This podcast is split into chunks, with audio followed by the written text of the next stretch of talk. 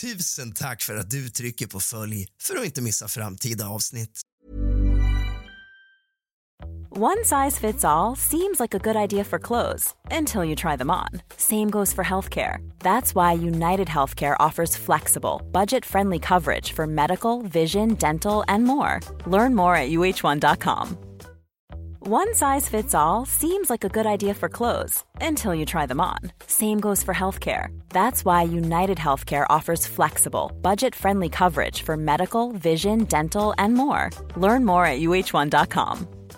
Ready to pop the question? The jewelers at BlueNile.com have got sparkle down to a science with beautiful lab grown diamonds worthy of your most brilliant moments. Their lab grown diamonds are independently graded and guaranteed identical to natural diamonds, and they're ready to ship to your door. Go to BlueNile.com and use promo code LISTEN to get $50 off your purchase of $500 or more. That's code LISTEN at BlueNile.com for $50 off. BlueNile.com code LISTEN.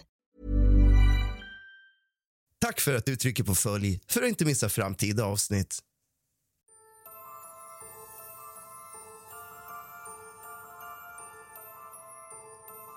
God afton, din lilla fegis. Och kallt välkommen tillbaka ska just du vara till kusligt, rysligt och mysigt. Idag ska jag bjuda på ett lite annorlunda avsnitt. Jag har nämligen fått den stora äran att ta del av en äldre gentlemans livshistoria. Vi ska dela med oss av den idag till er och läsa upp den. Gamla tider i Sverige. Hur såg det ut förr? Sätt dig ner, hämta lite sällskap och något gott att dricka. Släck alla lampor och tänd alla ljus, för nu börjar dagens avsnitt av kusligt, rysligt och mysigt.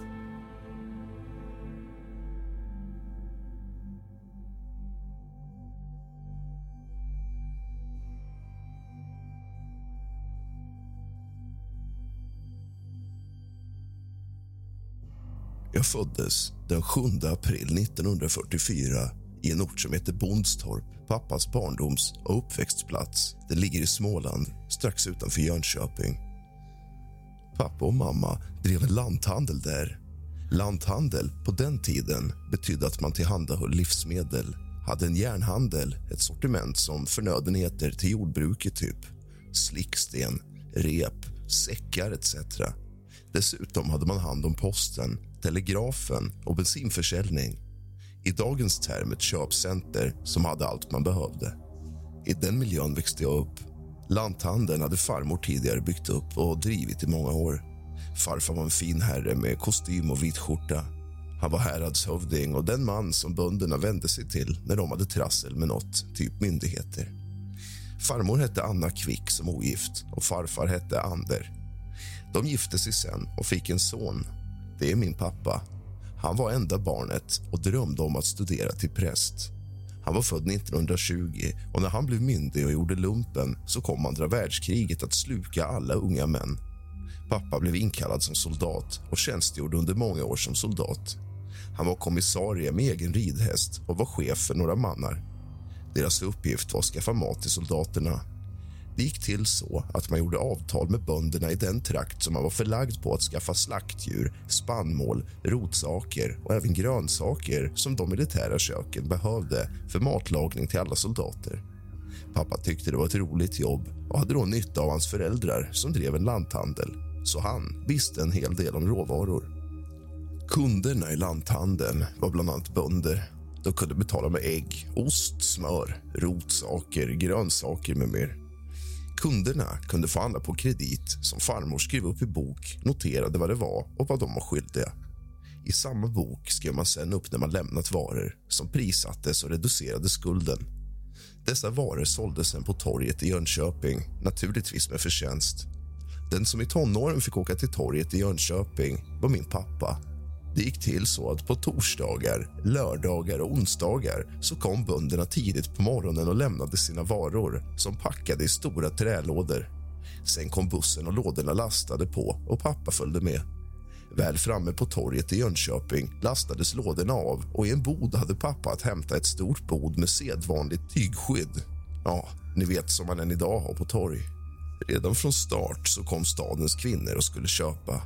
De hade särskilda önskemål och ville gärna ha produkter från särskilda gårdar och blev missnöjda när till exempel smöret från favoritgården var slut så de fick köpa ett annat smör.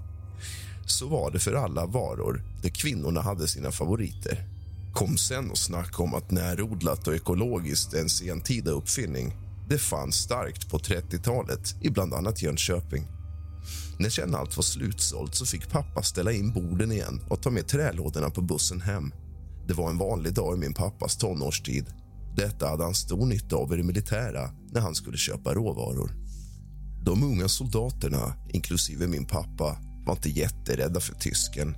Nu i efterhand vet vi att Sverige blev skonat, men det visste man inte där och då. Pappa var både vid norska gränsen och den danska. Vid norska gränsen såg de dagligen tyska stridsplan och vid den danska tyska krigsbåtar.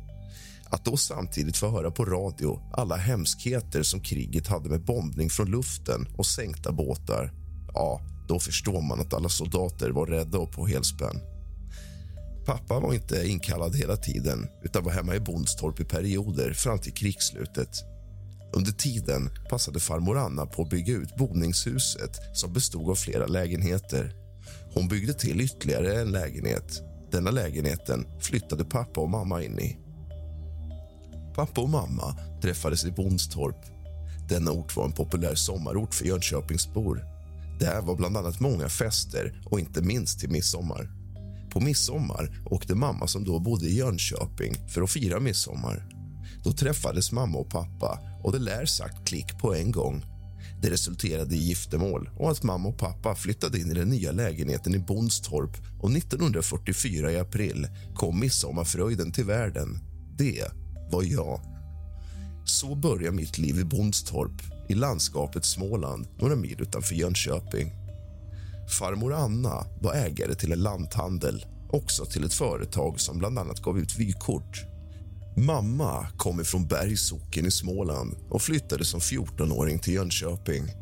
Där får hon bo sin stora syster som för övrigt hade en dotter Harriet som var några år äldre än mamma. Mormor hade 12 barn, varav mamma var den yngsta. Hon var född 1925. Mormor Ida och morfar Frans ägde ett sågverk så de var hyggligt välbeställda och ansedda i bygden. Men tre månader efter att mamma fötts så avlider pappa Frans. Det uppförs nu en enkel stuga vid sågen och där bor de några år till familjen flyttar till Bråt. Cool fact a crocodile can't stick out its tongue. Also, you can get health insurance for a month or just under a year in some states. United Healthcare short term insurance plans, underwritten by Golden Rule Insurance Company, offer flexible, budget friendly coverage for you. Learn more at uh1.com. Life is full of what ifs, some awesome, like what if AI could fold your laundry? And some, well, less awesome, like what if you have unexpected medical costs? United Healthcare can help get you covered with Health Protector Guard fixed indemnity insurance plans. They supplement your primary plan to help you manage out of pocket costs. No deductibles, no enrollment periods, and especially no more what ifs. Visit uh1.com to find the Health Protector Guard plan for you. Hey, it's Ryan Reynolds, and I'm here with Keith, co star of my upcoming film, If, only in theaters, May 17th. Do you want to tell people the big news?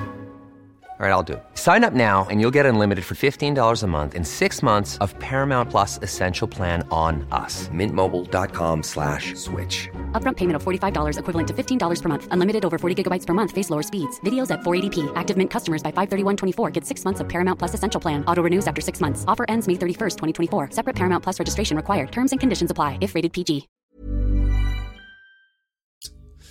Ute vid vägen låter Robert Chen bygga ut ett nytt boningshus. Under 1930-talets senare del övergår Espenäs till ny ägare.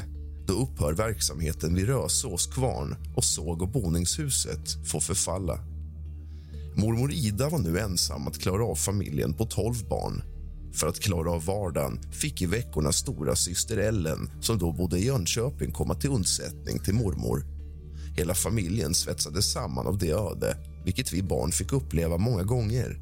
Men prästskapet i bygden hade tänkt annat. En dag kom prästen och knackade på och berättade att man hade haft sammanträde i kommunen och att stiftet nu var klar med en plan att placera ut mormor Idas barn hos olika fosterfamiljen. Nu får prästen känna av Pippi Långstrumps sodasyster. Mormor läser lusen av prästen och drar igen dörren. Men prästen har inte gett sig, utan håller i dörren. Men mormor var starkare än prästen och satte med handen i kläm dörren och gallskrek att mormor skulle öppna den. Mormor drog åt hårdare och avkrävde ett löfte av prästen att kringlägga planerna på fosterhem. Efter mycket skrik och onda ord av handen gav prästen med sig och tillmötesgick mormor. Mormor sa då Hälsa församlingen att Ida minsann inte kommer att besöka Herrens hus något mer efter detta orättvisa. Adjö. Ida höll sitt löfte och uppfostrade tolv välartade barn som det gick bra för i framtiden. Tyvärr dog Ina, tvillingsyster till Isa men de övriga elva barnen gick det bra för. Mamma hette som ogift Gurli, men min mamma kallades för Gullan. Jag föddes den 7 april 1944 på Jönköpings BB. Mitt namn fick jag av pappas lumpakompis. Han var skådespelare. De kom överens att pojken skulle heta så om det blev en pojke. Det andra namnet fick jag av min pappa och det tredje namnet av en lastbilsägare som hade lastbilar och taxi i Bonstorp. Han sa att om det blir en pojke så måste han heta samma sak som jag och annars får du ta bussen. Det blev så och på det viset fick jag mina tre namn. Mina tre namn som jag tyvärr håller anonyma i denna berättelse. Nu är det krig. Pappa är inkallad soldat och mamma är 19 år och mamma. Hon bor i egen lägenhet och jobbar när hon kan i lanthandeln. Men hela tiden finns svärföräldrarna i daglig närhet. Det förstår var och en att en ung kvinna med ett barn och mannen ute i kriget ja, kriget som man inte visste vilken dag när tysken anfaller. Det var en hemsk nervpåfrestning för en ung mamma och samtidigt har svärföräldrarna i hasorna konstant. Det kan tyckas att det skulle kännas tryggt. Ja, såklart, rent materiellt så var det så. Farmor och farfar var välbeställda men jag tänker mest på att när man är nybliven mamma så vill man rå om sig själv och uppfostra barnet. Som alla förstår så hade jag inget minne från de första tre åren men som mina föräldrar har förmedlat så var det en bra tid för mig. 1945 blev det fred och pappa kom hem och vi blev en liten egen familj. Mamma kände sig lycklig och alla människor var glada och lyckliga. Framtiden var ljus, men fattig. Under kriget så var det knapert om allt. Det var ransonering på i stort sett allting. I fabriker och jordbruk hade kvinnorna gjort ett hästjobb för att få allt att fungera. Alla män i krigsför ålder var ute i fält så trots att Sverige slapp kriga på slagfältet var allt som i normala fall fungerade nu under hårt umbärande. Så den som inte var med har inte så svårt att förstå vilken oerhörd lycka alla kände när freden kom. Mina tre år i Bonstorp har jag inget eget minne av. Men som ni förstår var alla lyckligare och gladare när freden kom och fulla av framtidstro. Det måste ha präglat en liten pojke som jag. Tänk bara att en liten detalj när du kunde köpa kaffe och matvaror fritt utan ransonering. En sån sak. Hur många kan tänka sig det idag? Tyvärr har du inget ransoneringskort kvar, så du kan inte handla. Ja, men jag har pengar. Ja, men det hjälps inte. Självklart var alla glada när man kunde börja leva utan att vara rädd för krig och umbäranden. Ta några minuter och tänk. Pappa är i fält, fienden står vid gränsen och vi kan inte köpa vad vi vill. För det vi hade som bil och sånt, det fanns ingen bensin och däcken hade du fått skicka till försvaret. Året är 1947. Morsan och farsan har tröttnat på att vara lanthandlare och med hjälp av annonser i DN ser de åkerier till salu och gör en resa för att kolla in de olika objekten. Valet står mellan två åkerier i Björnlunda utanför Södertälje och det utanför Läggesta i Mariefred, också i Sörmland. Det fanns ett åkeri med fyra bilar, ett bostadshus, ganska nybyggt. Byggdes 1937 med garage för tre lastbilar. Mamma och pappa var tydligen överens om att det skulle bli deras framtid trots att det var 37 mil norr om Bonstorp. Det avståndet verkar inte så stort. Even when we're on a budget we still deserve nice things. Quince is a place to scoop up stunning high-end goods for 50 to 80% less than similar brands. They have buttery soft cashmere sweaters starting at $50, luxurious Italian leather bags, and so much more. Plus, Quince only works with factories that use safe, ethical, and responsible manufacturing. Get the high-end goods you'll love without the high price tag with Quince. Go to quince.com slash style for free shipping and 365-day returns. Men på 40-talet med vägar som i stort sett alla var grusvägar och gamla tåg så var det ett ordentligt avstånd som man på sin höjd kunde åka en gång om året. Mamma och pappa var så heta att de köpte åkeriet utan att dessförinnan sälja lanthandeln och tillhörande fastigheter. Detta kom att visa sig ur ekonomisk synvinkel inte vara ett bra beslut. Som barn märkte man inget, men när pappa hade dött fick jag läsa brev från pappa till mamma när hon var och hälsade på hos mormor. Detta skedde årligen. Vet inte riktigt, men det varade i några veckor vid varje tillfälle. Av dessa brev framgår bland annat detta. Man hade anställda som skötte affären och en person som bodde i lägenheten som var gårdskar och skötte om fastigheterna. Några citat ur brev. Brevväxling mellan personer i Bondstorp och pappa. Pappa satt trångt till ekonomiskt med ett åkeri och lanthandeln och bägge krävde rörelsekapital. Han skrev till sina affärsbekanta i Bondstorp, bönder och egenföretagare med förslag om att de kunde ställa upp som borgenärer. Nu visade det sig att de inte var så intresserade som när han och farmor tidigare hjälpt dem. Nu är jag tre år, på väg mot fyra, så det egna minnet är fortfarande skralt. Jag minns inte att vi bytte bostad och att vi flyttade. Det är annars så stökigt att man minns, men inte jag. Åkeriet hade fyra bilar som körde grus, ved, sågspån, virke etc. Pappa hade fyra anställda. En kille som var jämngammal med pappa, Ulf Sjödin. Han var ungdomskompis med farsan och flyttade med mamma och pappa. Sen tre lokalt anställda unga grabbar, alla ungkarlar. De anställda bodde tvärs över gatan i ett stort hus så de hade nära till jobbet. När det gällde det ekonomiska så fick pappa betala allt kontant samtidigt och han fick köra i en månad och skicka faktura med 30 dagar. Det betydde i stort sett att han behövde ett rörelsekapital på en sjättedel av årsomsättningen. Det var här som det blev svårt att få det hela att räcka till samtidigt som det skulle bli pengar över till familjen. De första tio åren var det ingen svält i mitt hem men allt onödigt fanns inte. Varje krona fick användas med förstånd. Åkeriet skulle hållas igång till varje pris. Jag fyllde sex år den 7 april 1950. Farsan och morsan ville att jag skulle börja plugget som sexåring. Det ville inte jag. Morsan och farsan gav med sig så skolstarten blev istället vid sju år. Jag har nu fått två yngre bröder. Jag har ett starkt minne av när ena brorsan föddes. Jag och den andra brorsan åker med pappa till Strängnäs. Vi får sitta i bilen och vänta när farsan går in på BB. Han var borta länge och det var kallt i bilen. Allt var jättetråkigt och jättekallt. Vi frös jättemycket, både jag och min bror. Sen kom pappa och berättade att vi fått en lillebror. Sen åkte vi hem. På den tiden var kvinnorna på BB runt en vecka. När mamma var på BB skulle pappa och vi barn klara oss själva. Min minnesbild av pappa och vi barn var att pappa klarade av sitt uppdrag lika bra som farbror Melker i Saltkråkan. Några axplock av pappa som myspappa var. Han skulle baka våfflor som vi barn gillade. Det blev inte bra. Han gjorde smeten som stod i en bunke på ett bord. Brorsan ville undersöka vad som fanns i bunken tog tag i duken och den kom att landa upp och ner över andra brorsans huvud och smeten bara rann ner över huvudet på golvet. Alla som har varit med på att få våffelsmet på golvet vet vilket jobb det är att torka upp. Det blev aldrig några våfflor. Allt nog, pappa gav inte upp.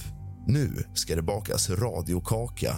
Det var chokladsmet med krossade Mariekex. Det gjordes i ordning och ställdes på kylning för att stelna.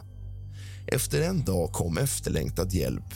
Moster Gittan anlände med två barn, Ocki och hans lillebror. Nu var vi fyra busiga grabbar, så det blev full rulle i huset. Nu har pappa gått in i sin vanliga roll och Gittan tagit kommando som husmor. Nu blev det ordning. Trots det gjorde pappa en sista insats.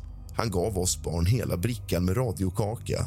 Problemet var att chokladen fortfarande var rinnig. Den skulle vara fast som i en chokladkaka. Resultatet blev att nu åt fyra grabbar radiokaka för brinnande livet med lika mycket av kakan som skulle hamna i munnen, på händerna och kinder som golv. Vad gör barn när händer och kinder är kladdiga? Ja, man torkar sig på kläderna. Det blev slutet för pappa som farbror Melker. Nu tog Gittan hand om allt och blev vår nya husmor. Vi barn hade i alla fall roligt. Två nya lekkamrater. Det här var del ett av mannens livshistoria. Del två kommer i övermorgon. Tack för att du lämnar ett omdöme och trycker på följ. Du har lyssnat på kusligt, rysligt och mysigt av och med mig, Rask. Sov gott.